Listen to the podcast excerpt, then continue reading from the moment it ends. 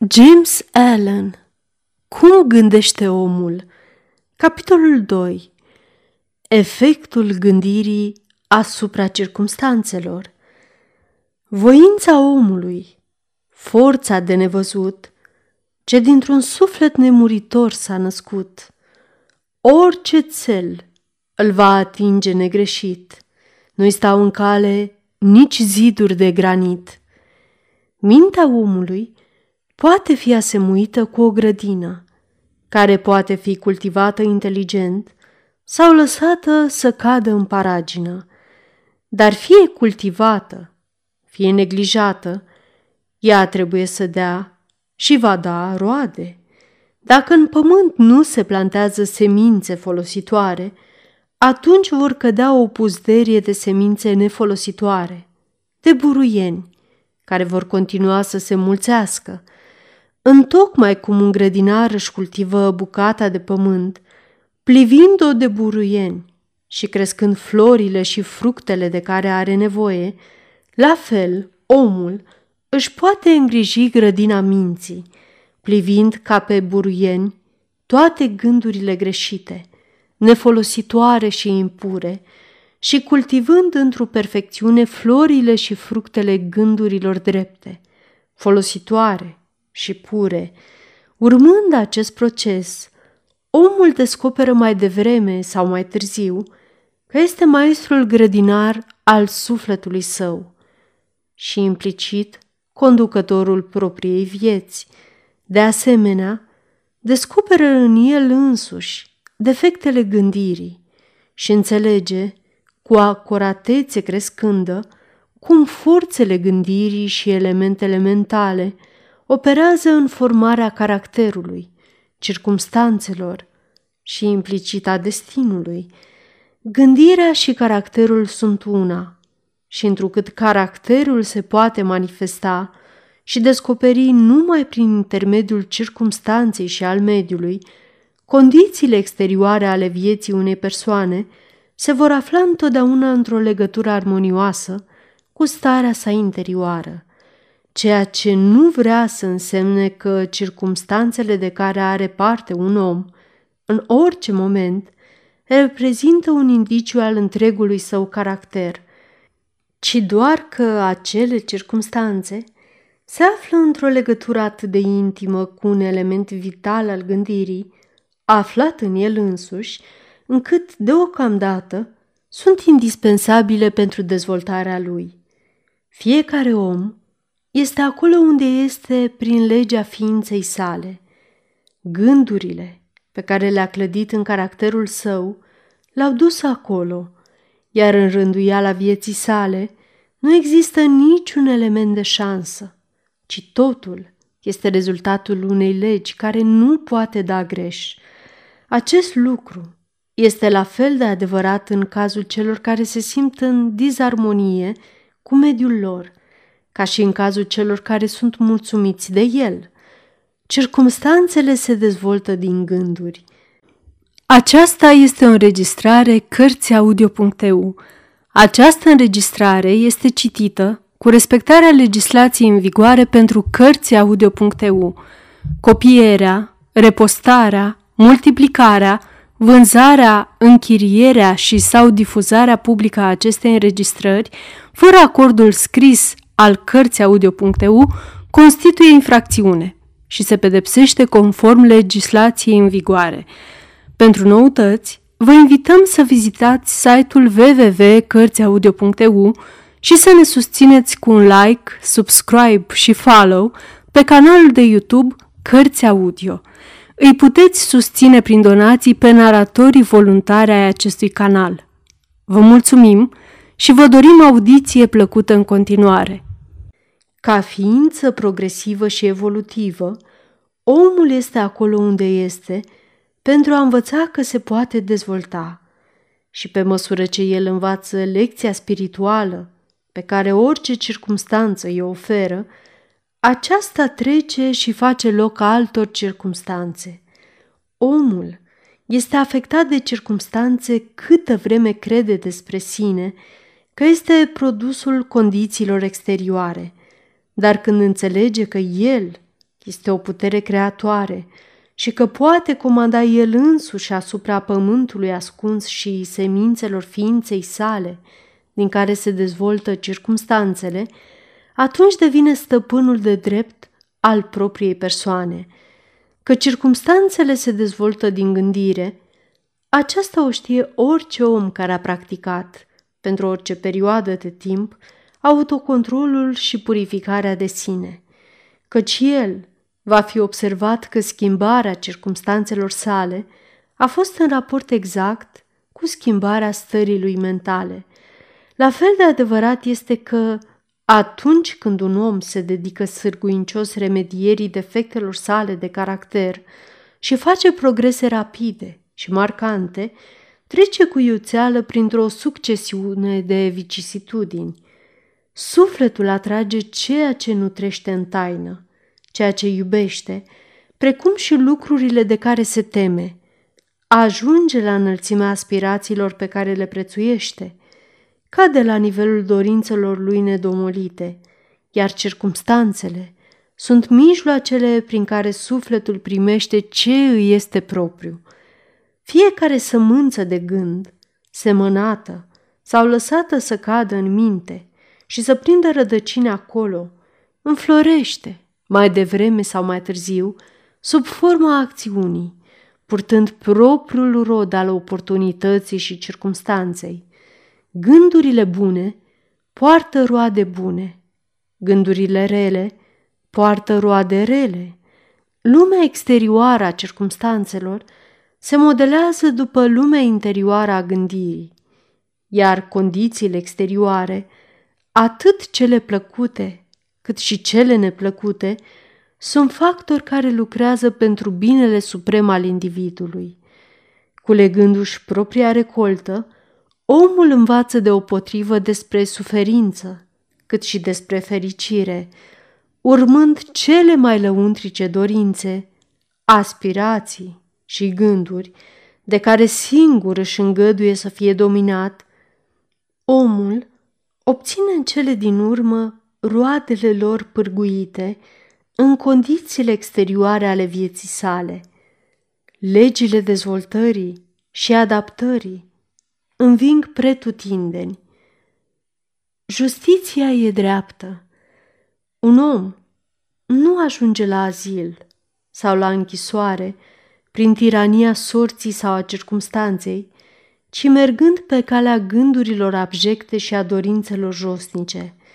La fel, un om cu mintea pură nu ajunge dintr-o dată să comită o crimă doar sub presiunea unei simple forțe exterioare. Gândul criminal a fost îndelung întreținut în adâncul inimii lui, iar ceasul oportunității a dezvăluit puterea acumulată. Circunstanța nu îl face pe om, îi dezvăluie lui însuși cine este. Nu pot exista astfel condiții care să te facă să cazi pradă viciului și suferințelor pe care acesta le aduce cu sine în afară de înclinațiile vicioase sau să te ridice la virtute și la fericire pură, fără cultivarea continuă a aspirațiilor virtuoase și, prin urmare, omul, ca suveran și stăpân al gândirii, este propriul său creator, modelator și artizanul mediului.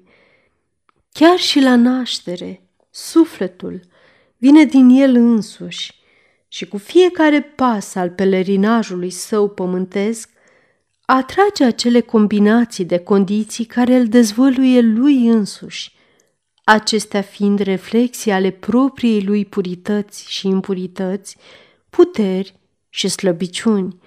Oamenii nu atrag ce vor, ci ceea ce sunt. Capriciile, fanteziile și ambițiile le sunt obstrucționate la fiecare pas, dar gândurile și dorințele cele mai lăuntrice le sunt alimentate de propria lor hrană, fie ea stricată sau curată. Omul nu se poate încătușa decât singur.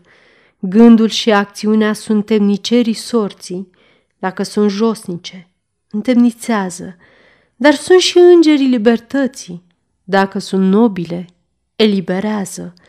Omul nu primește lucrurile pe care le dorește și pentru care se roagă, ci pe acelea pe care le câștigă în mod cinstit. Dorințele și rugăciunile lui își găsesc împlinirea și își primesc răspunsul numai atunci când se armonizează cu gândurile și acțiunile lui. Așadar, în lumina acestui adevăr, ce înseamnă a lupta împotriva circumstanțelor? Înseamnă că omul se revoltă în permanență împotriva unui efect din afară, în timp ce îi hrănește și îi păstrează cauza în propria lui inimă. Această cauză poate lua forma unui viciu conștient sau a unei slăbiciuni inconștiente. Orice ar fi însă, întârzi eforturile celui care le posedă și astfel cere cu insistență un remediu. Oamenii sunt nerăbdători să schimbe în bine circumstanțele, dar nu sunt dispuși să se schimbe pe ei înșiși în bine. Ca urmare, rămân limitați. Omul care nu se dă înapoi de la autosacrificiu nu poate da niciodată greș în a-și împlini țelul pe care inima lui și l-a propus. Acest lucru este valabil în aceeași măsură atât pentru bunurile pământești, cât și pentru cele cerești. Chiar și omul, al cărui unic scop este acela de a strânge avere, trebuie să fie pregătit să facă mari sacrificii personale înainte de a-și împlini scopul. Și cât de mari trebuie să fie cele făcute de omul care vrea să-și întemeieze o viață stabilă și așezată, este pe placul vanității umane să creadă că omul suferă din pricina propriei virtuți. Dar abia când omul și-a extirpat din suflet orice gând bolnav, amar, impur, se poate afla în situația de a ști și de a declara că suferințele lui sunt rezultatul însușirilor lui bune și nu al celor rele, și pe drumul spre perfecțiunea supremă, deși cu mult înainte de a o atinge, va fi găsit, lucrând în mintea și în viața lui, marea lege care este absolut dreaptă și care, prin urmare, nu poate da binele pe rău și nici răul pe bine.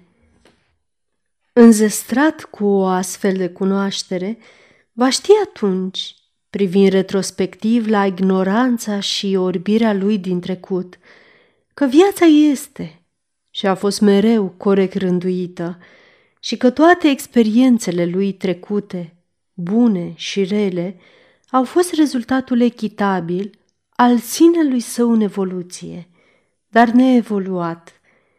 Ești ceea ce gândești. Gândurile și acțiunile bune nu pot produce niciodată rezultate rele. Gândurile și acțiunile rele nu pot produce niciodată rezultate bune. Aceasta nu înseamnă altceva decât să spui că din porumb nu poate ieși decât porumb și din urzici doar urzici. Oamenii înțeleg legea aceasta în lumea naturală și se lucrează cu ea, dar puțini o înțeleg în lumea mentală și morală, deși funcționarea ei acolo este la fel de simplă și de imoabilă și, ca urmare, nu acționează în acord cu ea. Suferința este întotdeauna efectul gândirii greșite, îndreptate într-o anumită direcție. Este un semn al faptului că individul nu este în armonie cu el însuși, cu legea ființei sale. Folosul unic și suprem al suferinței este acela de a se purifica, de a arde tot ce este inutil și impur. Suferința încetează pentru cel care este pur. Nu ar avea niciun rost să arzi aurul sub flacără după ce a fost îndepărtată zgura, iar o ființă perfect pură și iluminată nu poate suferi. Circumstanțele pe care omul le întâmpină cu suferință sunt rezultatul propriei sale dizarmonii mentale. Circumstanțele pe care omul le întâmpină cu binecuvântare sunt rezultatul armoniei lui mentale. Binecuvântarea, nu posesiunile materiale, reprezintă măsura gândirii corecte. Nefericirea, nu lipsa posesiunilor materiale, reprezintă măsura gândirii greșite. Un om poate fi blestemat și bogat, poate fi binecuvântat și sărac. Binecuvântarea și bogățiile se găsesc la oaltă numai când bogățiile sunt folosite corect și cu înțelepciune, iar săracul se cufundă în nefericire numai când își consideră soarta drept o povară impusă pe nedrept. Sărăcia și dedarea la plăceri sunt cele două extreme ale nefericirii. Ambele sunt la fel de nenaturale și reprezintă rezultatul tulburării mentale. Un om nu se află în starea potrivită decât atunci când este o ființă fericită, sănătoasă și prosperă, iar fericirea, sănătatea și prosperitatea reprezintă rezultatul unei adaptări armonioase a luminii interioare a omului la cea exterioară și implicit la mediu. Descoperă-ți propriile puteri lăuntrice. Un om începe să fie om numai atunci când încetează să se plângă și să profereze injurii și când începe să caute dreptatea ascunsă care îi conduce viața și își adaptează mintea la acel factor conducător. Încetează să-i acuze pe alții că sunt cauza stării sale și se clădește pe sine însuși din gânduri puternice și nobile. Încetează să dea cu piciorul circumstanțelor, începând în schimb să le folosească drept ajutoare către un progres personal mai rapid și drept mijloace de descoperire a puterilor și a posibilităților ascunse în lăuntrul său. Legea, nu confuzia, este principalul călăuzitor în univers. Dreptatea, nu nedreptatea, este sufletul și esența vieții. Corectitudinea, nu corupția, este forța modelatoare în guvernarea spirituală a lumii. Așa stând lucrurile, omul nu trebuie decât să se îndrepteze pe sine pentru a afla că Universul este drept, iar în timpul acestui proces de îndreptare a sa, va descoperi că, pe măsură ce el își schimbă gândurile față de lucruri și față de ceilalți oameni, lucrurile și ceilalți oameni se vor schimba față de el. Dovada acestui adevăr este în fiecare persoană și, prin urmare, se pretează cu ușurință la investigație, prin introspecție sistematică, dar și prin autoanaliză. Dacă un om își schimbă radical gândurile, va fi uluit de transformarea rapidă pe care acest lucru o va produce asupra condițiilor materiale ale vieții sale. Urmările gândurilor necurate. Oamenii își imaginează că gândul poate fi ținut secret, dar nu este așa. El se cristalizează rapid în obicei, iar obiceiul se solidifică în circumstanță. Gândurile animalice se cristalizează în obiceiul beției și cel al plăcerilor trupești, care se solidifică în circumstanțele lipsurilor și ale bolii. Gândurile impure, de orice fel, se cristalizează în obiceiuri care vlăguiesc și dezorientează, acestea solidificându-se în circumstanțe tulburătoare și ostile. Gândurile dominate de frică, îndoială și indecizie se cristalizează în obiceiuri caracteristice oamenilor slabi, lipsiți de bărbăție și nehotărâți, care se solidifică în circumstanțe marcate de eșec, sărăcie și dependență sclavagistă. Gândurile dominate de lene se cristalizează în obiceiuri de slăbiciune, cum sunt mizeria și necinstea, care se solidifică în circumstanțe ale nebuniei și cerșetoriei. Gândurile dominate de ură și o sândă se cristalizează în obiceiuri ale acuzării și violenței, care se solidifică în circumstanțe ale vătămării și persecutării. Gândurile egoiste de toate felurile se cristalizează în obiceiurile căutării de sine, care se solidifică în circumstanțe chinuitoare. Urmările gândurilor frumoase. Pe de altă parte, gândurile frumoase, de toate felurile, se cristalizează în obiceiuri ale grației și bunătății, care se solidifică în circumstanțe plăcute și voioase. Gândurile pure se cristalizează în obiceiuri ale cumpătării și autocontrolului, care se solidifică în circumstanțe ale liniștii și păcii. Gândurile pline de curaj, încredere în sine și hotărâre se cristalizează în obiceiuri bărbătești, care se solidifică în circumstanțe ale succesului, abundenței și ale libertății.